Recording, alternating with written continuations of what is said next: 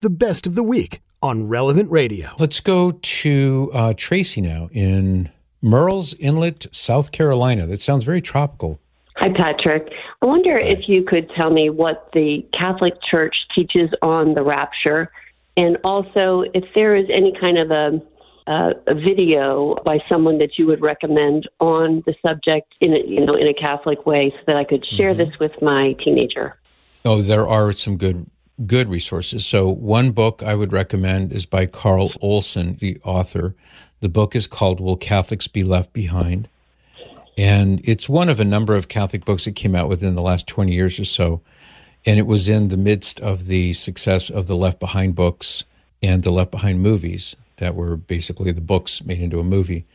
And all the hysteria and misunderstanding about what Protestants, not all, but many Protestants think of as the pre tribulation rapture. So it's a very thorough, comprehensive book that goes through all of the Bible verses that are commonly used to support this notion of a pre tribulation rapture, and he debunks them. So that's the essence of the book. It's, it's quite good. Now, you can say this much, and I think in short form, this is, this is good for people to be aware of there is not going to be a pre tribulation rapture in which, during the time of the rise of the Antichrist, before things really get going with the persecutions, the tribulation, that notion, the mistaken notion, holds that God's people will be raptured out of this world, taken to heaven, they'll be safely out of the way. And everybody who is not one of God's true followers, one of Jesus' true followers, will be left behind and everybody who is left behind will experience the full force of the antichrist persecution etc etc the bible definitely does not teach that. And every single last one of the different bible verses that the pre-trib rapture people promote it can be easily shown to not be referring to a pre-tribulation rapture. Rather what we see by way of a rapture is in 1 thessalonians chapter 4 so i would encourage you read that chapter but the key section is found in beginning of verse 13. But we would not have you ignorant, brethren, concerning those who are asleep, referring to those who have died, that you may not grieve as others do who have no hope. For since we believe that Jesus died and rose again, even so, through Jesus, God will bring with him those who have fallen asleep.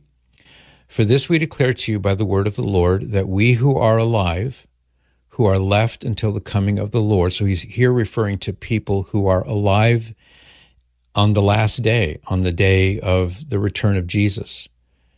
So we who are alive, who are left until the coming of the Lord, shall not precede those who have fallen asleep.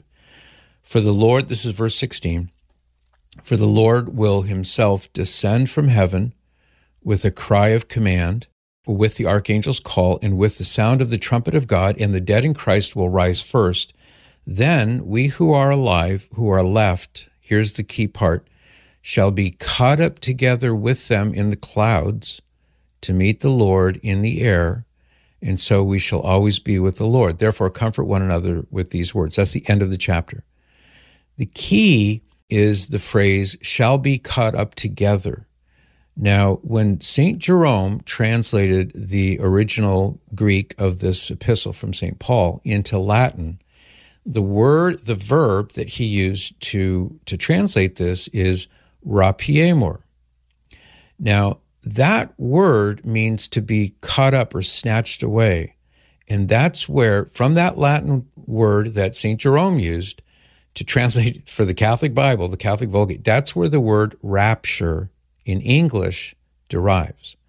So, this idea of God's people being caught up into the air, to be raptured up, translated, you might say, from time into eternity, that's the passage where this idea comes from. And that's what St. Paul describes. So, there will be a rapture, but it will be on the last day. It will be when Christ returns to judge the nations and there will be a new heavens and a new earth and all the things that are described in the book of Revelation. That's when this happens. It's on the very last day.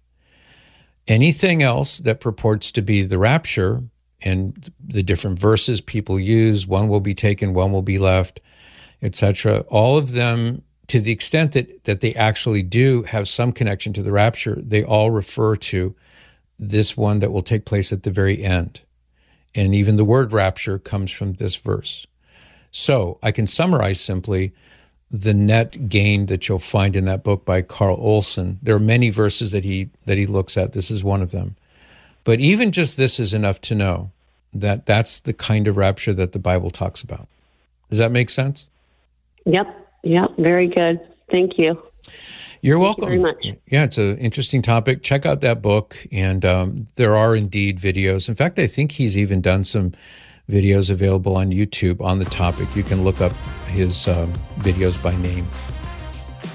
You can join me by listening to The Patrick Madrid Show on the Relevant Radio app, live each weekday at 8 to 11 a.m. And thanks for listening.